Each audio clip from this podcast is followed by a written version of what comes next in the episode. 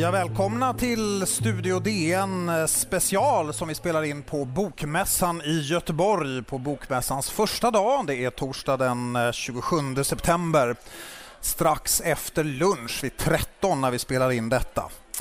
Vi ska i denna specialpodd tala om en av de stora, fortfarande de stora samtalsämnena i kulturlivet i Sverige, nämligen tillståndet i Svenska Akademin. Och vi gör det tillsammans med Karin Olsson som är Expressens kulturchef. Välkommen! Tack så mycket. Och Björn Wiman som är DNs kulturchef. Välkommen! Tackar! Ja, Björn Wiman. Eh, tillståndet i Svenska Akademin just idag, vad skulle du säga att det är? Ja, jag tillhör ju de som redan från början hävdade att eh, redan i förra hösten befann sig på en absolut historisk bottennivå. Och det, från den nivån har det i princip bara klättrat neråt. Det är den korta sammanfattningen av det tillståndet skulle mm. jag säga. Vad säger du Karin Olsson? Ja, jag tycker det verkar vara något bättre i alla fall. Man har någon slags plan över hur man ska kunna välja in nya med ledamöter. Eh, man är i alla fall är, verkar lite mer samlade, lite mer, ehm, eh, vad ska man säga, koncentrerade på uppgiften nu än vad man var i våras när det ven anklagelser i luften mot varandra hela tiden. Det är i alla fall ett något lugnare tonläge, det måste man ändå säga. Ja, det senaste vi vet är att, eh, ja det är ju torsdag idag och på torsdagar så har ju akademin alltid sitt eh, veckomöte med eh, ärtsoppa och eh, samtal. Eh, vad vet vi om vad som är på dagordningen idag Björn? Alltså, det vi vet är ju att vi på i DN idag eh, eh, skriver om nya uppgifter som säger att det fanns ju som alla vet då en spricka mellan de som har lämnat arbetet i akademin och de som är kvar i akademin. Och den nya uppgifterna är ju att det finns nu också en spricka mellan de tio som är kvar i akademin. Och eh, tvistäpplet här då är eh, Katarina Frostensons vara eller inte vara i Svenska Akademin. Och enligt de uppgifter vi har så finns det ju då en stark konflikt kring hur man ser på det här. Och den konflikten har väl inte blivit enklare att hantera för den tillfällige ständige sekreteraren Anders Olsson i och med att eh, kulturprofilen då begärdes häktad i måndags och dom kommer i det målet på måndag. Så man kan fråga sig vem som har den svåraste uppgiften i svensk offentlighet idag. Om det är talmannen som ska försöka få ihop en regering eller om det är den ständiga sekreteraren i Svenska Akademin som ska hålla ihop sina ja. tio ledamöter. Vad tror du Karin, vem har det jobbigast? Är det Andreas Norlén eller är det Anders Olsson? Jag tror att jag tycker mer synd om Norlén faktiskt. Svenska Akademin är trots allt bara Svenska Akademin. Regeringen är faktiskt oundgänglig. Vi skulle klara oss utan en akademi. Men jag skulle faktiskt vilja invända här mot Björns analys som menar att, att det här utfallet mot eh, kulturprofilen spelar så stor roll. Det är inte jag så säker på. Utan det som i så fall kommer komplicera akademins arbete är ju den här nytolkningen av stadgarna som man presenterade för en tid sedan. Där man gör det oerhört svårt att utesluta utesluta en ledamot, eh, att tvinga bort någon. Man talar till och med om Europadomstolen.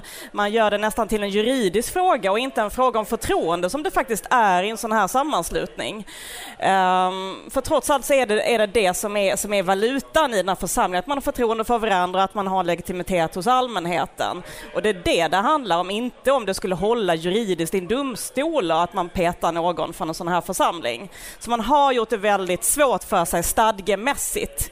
Men trots allt, vad gäller just kulturprofilen så måste man ändå hålla i, i huvudet att det är inte någon som sitter i Svenska Akademin som kommer att dömas. Eh, det är trots en, en person som aldrig har suttit i Svenska Akademin fastän han själv har upplevt sig göra det och kallat sig 19 ledamot, ledamoten och så vidare. Ja, om vi ska beda ut det här, eh, den dom som kommer att komma nu på måndag den 1 oktober eh, eh, i det här fallet som rör två fall av våldtäkt kulturprofilen är då åtalad. Vad tror du att det fallet har för betydelse i det här sammanhanget? Då? Jo, men jag tror nog att det har ganska stor betydelse ändå, Karin, att, att det finns en skillnad mellan att vara en, en dömd våldtäktsman i domstol och det faktum att denne då, om vi eh, nu eh, har som hypotes att den här häktade personen också blir dömd, vilket de flesta bedömare tror, så kommer det ändå vara så att det finns då personer i Svenska Akademin, i ledande ställning i Svenska Akademin, som är den här personens väl, nära vänner, som har uttalat sig uppskattande, inte bara givit honom sitt stöd, utan sitt aktiva stöd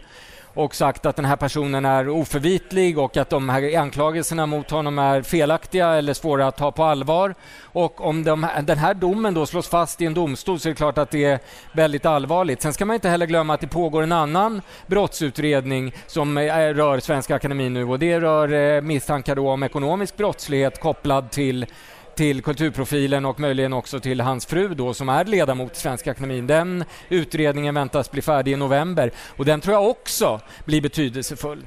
Mm. Så att det är klart att, att jag tror att det har betydelse. Det rättsliga utfallet har, har stor betydelse, det tror jag. Mm.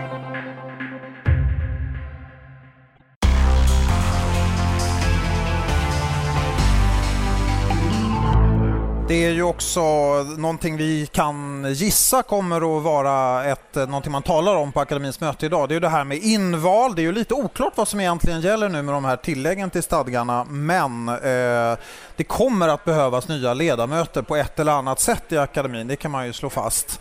Eh, Karin Olsson, vad tror du, hur, på vilket sätt skulle det vara möjligt att få in nya ledamöter i akademin idag?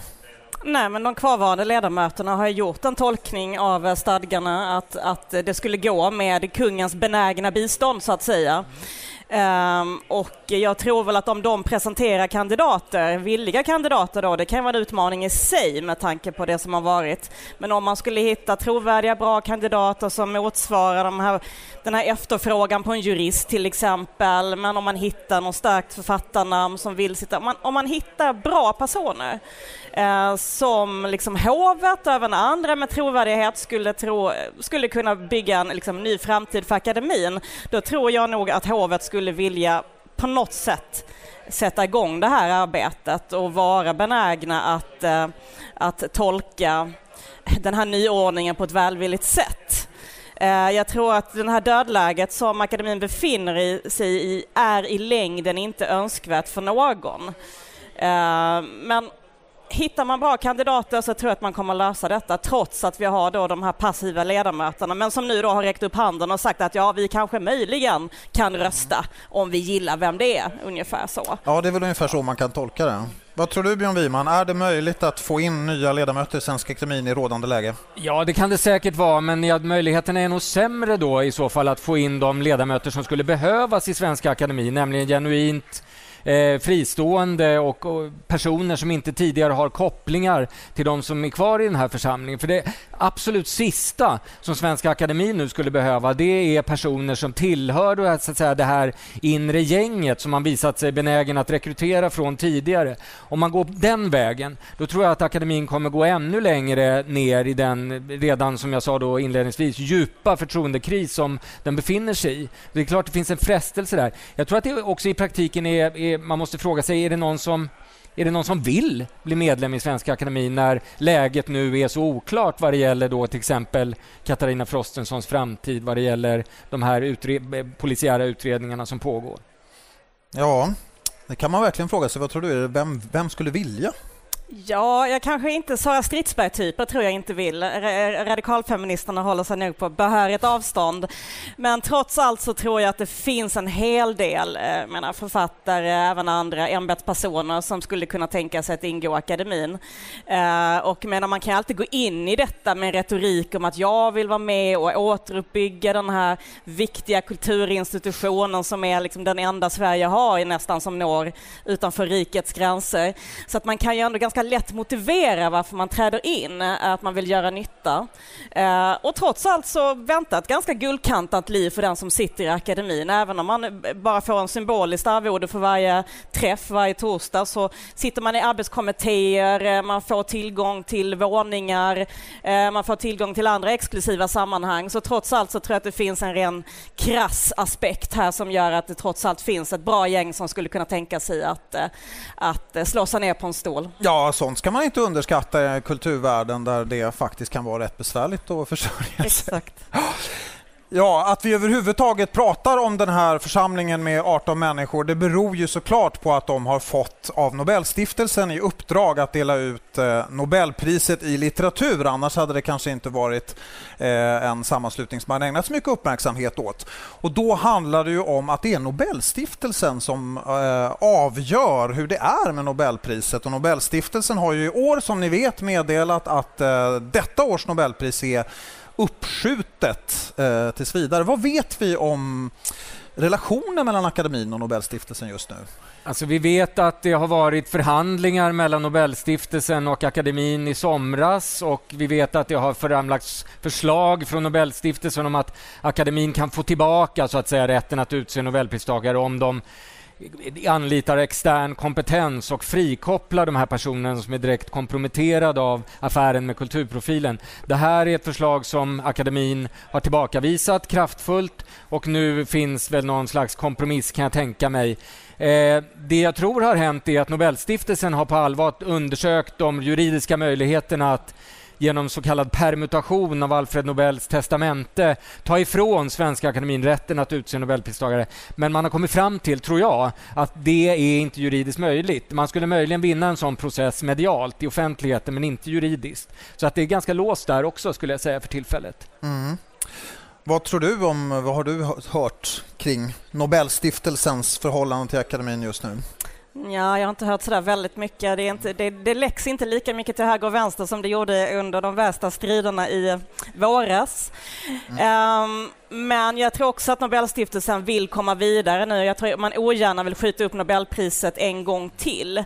Eh, trots allt ska man komma ihåg att, att det var egentligen först när man sköt upp Nobelpriset som det här på allvar blev en fråga internationellt. Det var ju då liksom de internationella me medierna verkligen började ringa och ville ha svenska kommentarer och det blev liksom nyhetsstoff världen över, eller åtminstone i, i, i västvärlden. Um, så att jag tror att man försöker nu hitta någon slags kompromiss väg framåt. Eh, akademin har ju sagt nej till några av Nobelstiftelsens förslag, men jag tror man håller på och, och, och eh, nöter och eh, försöker hitta en mm. kompromiss. Ja, ni är ju båda kulturchefer på stora svenska tidningar. Ni är ju sådana som blir uppringda av utländska journalister som vill veta hur läget är i akademin. Jag ser det att det springer människor till dig, Björn, hela tiden som vill prata med dig på olika utrikiska språk. Vad är reaktionerna, Karin, från utländska journalister som du har mött? Ja, jag måste, det var en smått surrealistisk upplevelse att vara med live i CNN när de uttalar de här svenska namnen och för all del kulturprofilens namn som inte klingar helt svenskt på sina amerikanska och refererar de här smutsiga striderna. Um, jag tror att man, man gottar sig i detta på något sätt. Att, att, eh, jag menar det här ordentliga landet uppe i norr uh, har den här sexskandalen så det, det, är ju en liten, Landet ett litet så. Sådär. Det är ett litet frosseri. Ja, vad har du hört? Nej, men jag träffade den brittiske militärhistorikern Anthony Beaver i Stockholm för några veckor sedan och eh, vi var ute efteråt och han ville bara prata om en enda sak.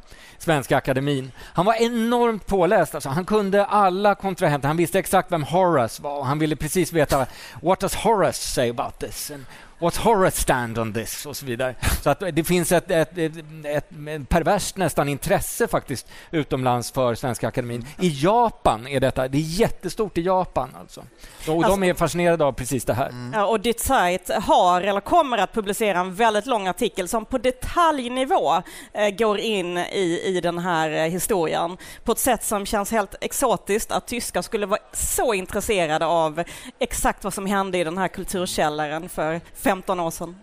Kort bara, vi ska lämna över till Expressen på den här scenen om en minut. Men normalt så här års så brukar vi ju ägna oss åt att prata om Nobelpriset i litteratur. Det brukar ju annonseras om eh, ungefär i början av oktober. Vad är det som går förlorat när Nobelpriset inte delas ut i år? Ja, det är såklart massor av samtal och kunskap om litteratur. Um, och chansen att få världen att läsa ett nytt författarskap um, eller återupptäcka ett författarskap man redan tagit del av. Så att det är en stor förlust för det litterära samtalet i världen. Björn? Jo, men det är sant. Å andra sidan kan man säga att det, litteraturen är starkare än Nobelpriset och eh, det visar ju inte minst en sån här ett sånt här arrangemang som, som Bokmässan i Göteborg som vi är på. Det här finns ju samtalet också, även om Nobelpriset blir inställt ett år eller två. Studio DN special från Bokmässan var det. Tack så mycket Karin Olsson och Björn Wiman. Tack. Tack så mycket.